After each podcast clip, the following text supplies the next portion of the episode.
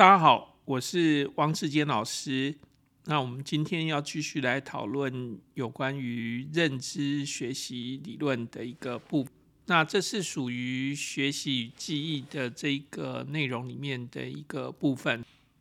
前面我们讨论过了行为学习。那如果你不知道什么叫行为学习的话，你可以再回去听一下行为学习的内容。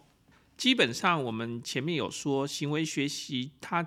就是一种刺激反应理论的一个想法，就是有一个外在的感官刺激，而这一个外在的感官刺激会造成我们的一个反应，那它就是一种行为学习。所以基本上行为学习在讲的就是我们有一个经验，然后这个经验很多次之后，我们就学习到了我们应该怎么做才是好的。在认知学习的部分，我们就不是这样想了。很多时候，我们并不一定要真正有经验，我们是用深思熟虑的过程来去想我们应该怎么做，然后得到知识的。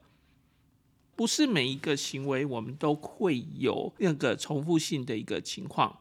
很多时候，我们不常做这一种行为。如果只是根据过去的经验，那我们就无法进行决策。简单的说，我们不可能经常性的买一台车子，所以我们买车子如果是一个行为学习，那这不是很奇怪吗？我们第一次的车子是怎么买的呢？我们总不会是随机而买的嘛。所以行为学习的那些知识，它并不能解释大部分消费者的一个决策行动。所以我们就要讨论另外一种模式，叫做认知学习。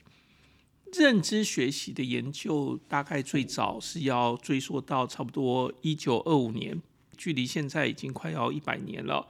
有一个学者叫做库勒，他做了一个猴子的实验。这个猴子实验，他把香蕉放在笼子之外，可是，在笼子里面设法给他了一个棍子当做工具，没有教导这个猴子。如何用这个棍子取到香蕉，而且也没有人示范给他看过。他没有先前的经验，他也不是从行为来学习的。可是呢，在这个实验里面就观察到，猴子他会去思考，他有没有可能可以用这个棍子去取得这个香蕉，然后就能够吃香蕉了。经过一段时间，这个猴子的尝试，他真的用了这个棍子取得了那个香蕉，然后吃了这个香蕉。当然，你会说这个实验如果改成是用鸽子来做，会不会成功呢？可能不会成功。为什么？因为我们都知道猴子是很接近人的，它的智商是比其他动物还要高的。所以关键来了。猴子，我们相信它很可能会学习到如何去用棍子来把这个香蕉取出来。可是，如果换成是智商比较低的鸽子，我们就开始担心这种认知学习会不会成立了。所以，理解这样的一个状态，认知学习是跟人、跟我们消费者他的心智思虑有关的。它不是一个单纯的一个行为的学习，这是我们这一章要去来讨论的一个内容。在认知学习理论一开始的时候，我们就要讲，大约有三种大类别的一个认知学习方法，一个叫做背诵学习，另外一种叫做代理学习或模仿，第三种叫做推论。这是三大类的学习方法。我们在考高中、考大学的时候，基本上我们经常使用的认知学习方法叫做背诵学习。背诵学习之外，我们还会用到了代理学习或模仿，而且很多时候我们消费者会自己去推论。我们先来谈所谓的背诵学习。背诵学习在消费行为里面最简单的应用就是广告台词。我们借由把讯息重复很多次之后，让消费者不知不觉地把讯息深入到自己脑海之中，成为消费者的记忆。这种成为消费者的记忆，就会变成了消费者的一个知识来源。就会影响到将来的消费行为。随意的举几个广告台词给大家听听看。你有没有听过这样一句话？不在乎天长地久，只在乎曾经拥有。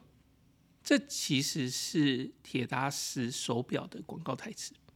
可是久了，它成了我们的一个生活的一部分的一个词句，对不对？铁达时没有把他的手表直接镶入在这一个台词里面。不过天长地久跟手表连接还是很大的。那我们来看一下另外一个广告台词，这个广告台词就直接把它的产品镶进去喽。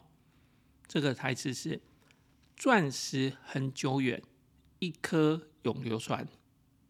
The best，就是一个非常大的钻石公司，它的广告台词，对不对？你还记得这个台词吗？如果不记得，上网去 YouTube 里面找一下这个广告，那你就会发现，哎，对哦，这个广告好像我曾经听过很多次哦。再来一个台词，呃，年纪可能要稍微大一点的，可能才会知道这是什么产品了。这个产品留下来的这一句话，已经成为我们生活的一部分了。这一句话是媚登峰塑身美容的广告台词。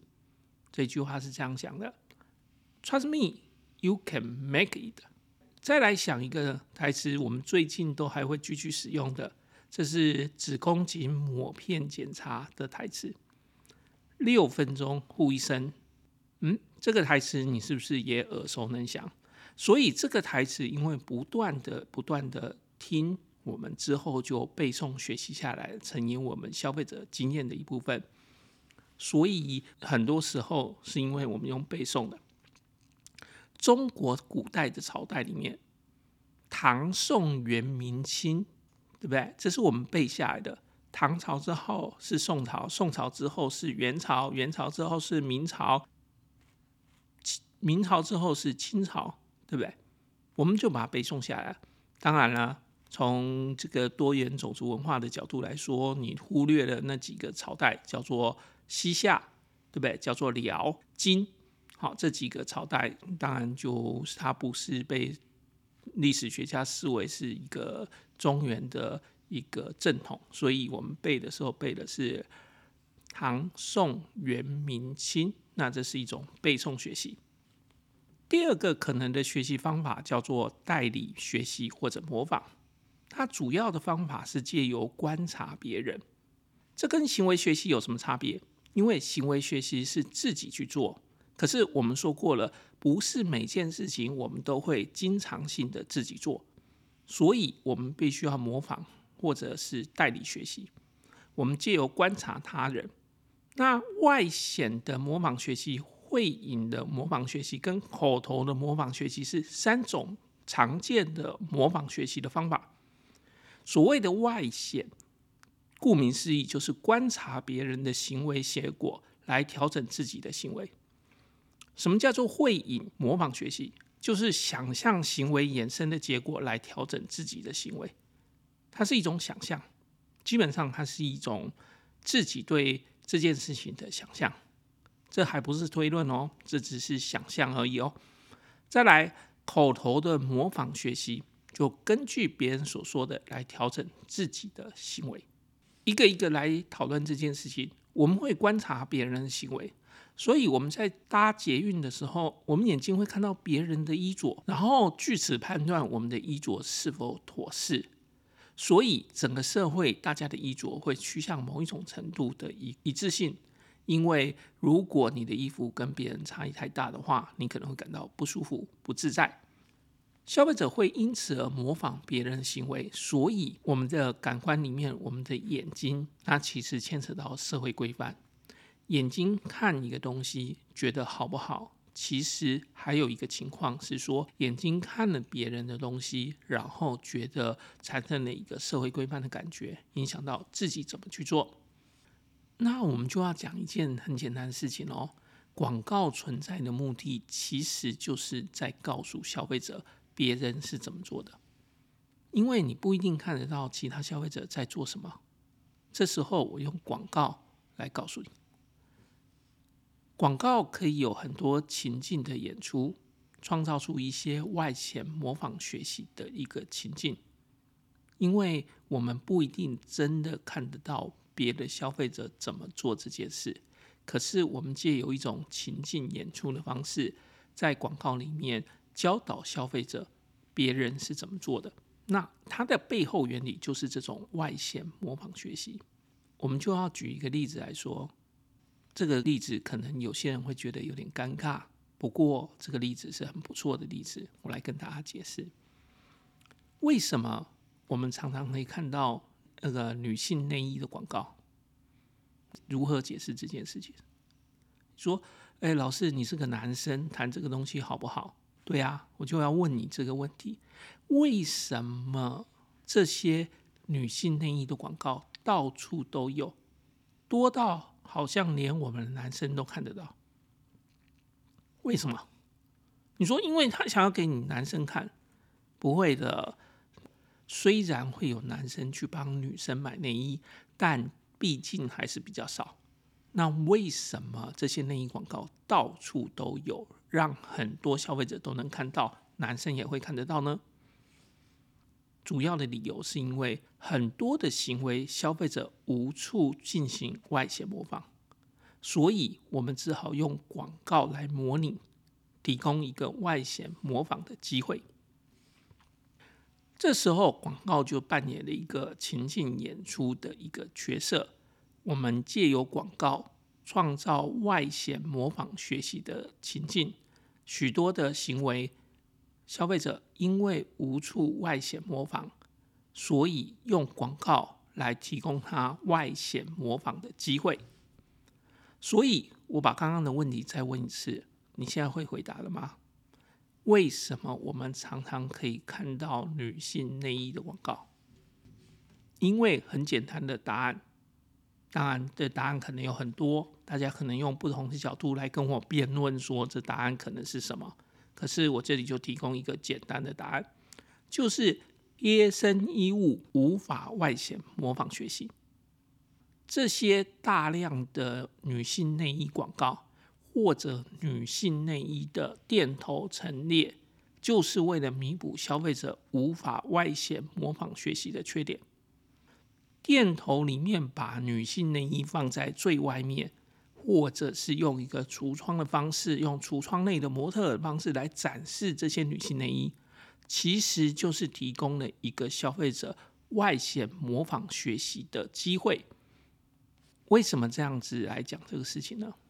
我们想一个例子，不管你跟你的姐妹淘有多么多么亲近，你的闺蜜有多么亲近，那假设你现在是女生嘛，好。你会告诉你的闺蜜，你会告诉你的姐妹淘，我今天穿什么内衣吗？你会在学校的教室里面跟其他的女生同学说：“哎，我跟你讲，我今天穿了一个什么内衣。”然后你就把衣服整个掀开，然后让你的同学看一下你今天穿的内衣多漂亮吗？不会，对不对？不会，对不对？因为如果有人这样做了。那别人就会觉得这是一个花痴啊，还是别人会觉得，哎，你在性骚扰我啊，对不对？女生对女生一样可以性骚扰啊。所以这种私人的、隐晦的这一种行为，它其实很难以进行外显模仿学习。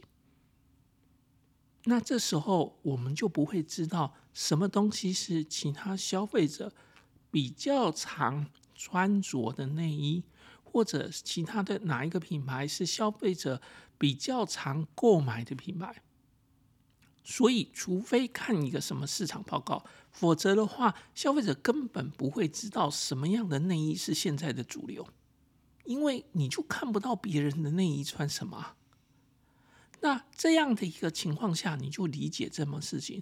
如果我能够透过广告，不断的传达说，现在的这种内衣穿起来可以让身材感得多好，或者穿起来有多漂亮，或者穿起来有怎么样、怎么样的、怎么样的一个情况，不断的形塑说，我这个内衣是一个市场上的一个最大品牌，或者不断的形塑说我这个内衣是一个市场上最高级的内衣，或者不断的形塑上这种内衣有多好多好的优点。不管哪一种东西，我们都得透过内衣广告来做，而我们这些广告，它就可以提供消费者外显模仿学习的一个机会。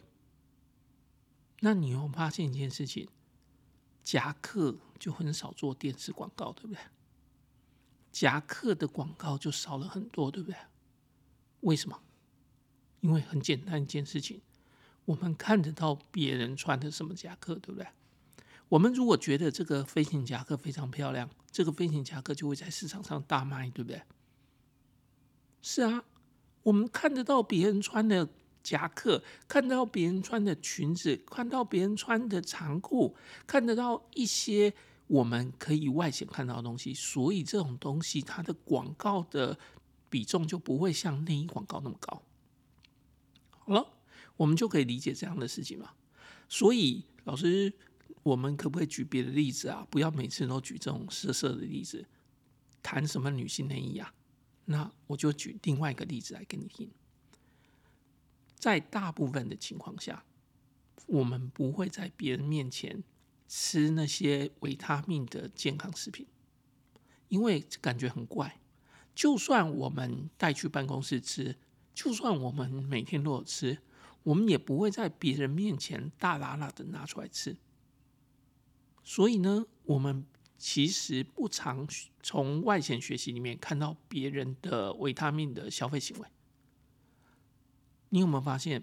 所以电视广告或者很多广告，你必须要去广告维他命，广告这些健康食品，因为消费者不会在别人面前吃这些健康食品，吃这些保健食品或者维他命之类的。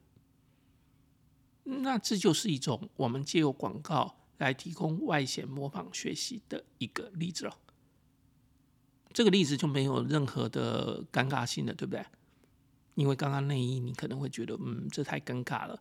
可是维他命不是尴尬的产品啊，可是你还是不会在别人面前消费嘛，对不对？OK，这个我们就可以很容易理解这一种东西叫做外显模仿学习，是不是所有私人的活动？都可以用外显模仿学习来做的，其实也不是的。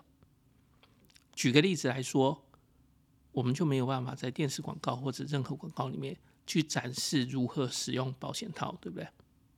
对吧？怎么可能呢？所以它其实就没有像内衣广告一样有办法外显展示给你看。这一种外显模仿学习的例子，在我们生活中里面到处都是。那我们就要想。另外一个东西叫做隐晦模仿学习。隐晦模仿学习，举个例子来说，就是我们要透过消费者自己去想，然后自己去觉得说，好像这样子会达到一个这样的一个效果。那这时候，这种暗示、这种隐晦模仿学习，就会达到一个结果。那简单的例子来说，就是我们设法让消费者想象结婚的戒指，这个钻石戒指能够多引发旁人的注目跟羡慕。这样的一个引发旁人的注目跟羡慕这样的例子，就是一个隐晦模仿学习，就是暗示你。那另外第三种可能的模仿学习是口头的模仿学习。口头模仿学习就是我们直接告诉你这件事情，直接告诉你说别人都是怎么做的。例如，在这个多层次传销，就是我们简称或者是俗称叫做直销这样的一个场域里面，我们经常会利用一个说明会的方式来告诉别人说，如果你这样做会有多好多好多好，对不对？跟着老师走，一切就前途光明。对不对？这是那种股市老师所讲。那这种用嘴巴去讲，设法去说服你的那种，然后我们去模仿别人，那那这就是一种口头的模仿学习。所以是一个口头的一个说明，然后我们去模仿你口头说明的一个行为。好，那这样的一个口头模仿学习不一定真的是用嘴巴啦，它是可以用写的。直接告诉你说怎么样会比较好的。第三种可能的一个认知学习方法是推论，就是我们运用创意思考的方式，将既有的资讯跟新的资讯连接在一起，然后加以重组在一起，然后形成新的一个连接或者观念。那这种推论，它会根据现有的事情去推论，所以它在我们资讯的组织里面的相似性原则是有点相关的。我们遇到这些资讯，然后我们用创意的一个思考，把现有的资讯跟新的资讯去加以重组。形成一个新的一个连接或者观念，我们给这个我们新接收到的东西，用我们思考的方式给予它的意义。举个例子来说，优酪乳的瓶身，我们把它设计成曲线瓶，让消费者自己推论优酪乳具有维持身材的一个想象。这个想象我们不能直接说。为什么？因为优酪乳根本就没有这种功能。可是我们想要暗示消费者，优酪乳有这一种功能。那你会说，可是这样的暗示不是非常邪恶吗？其实不能这样说啦，因为优酪乳可以促进肠道蠕动。那如果对于这个排便不顺畅的人，那他确实有可能这个优酪乳的使用可以维持他比较好的排便功能，那自然就不会有这个比较小腹便便的那一种状况。所以。优酪乳因为用曲线瓶的包装，就能够让消费者去推论优酪乳具有维持良好身材的一个功能，所以这是一种推论，不是我直接告诉他的。好了，以上是我们这一个章节的一个内容，有关于我们的认知学习理论。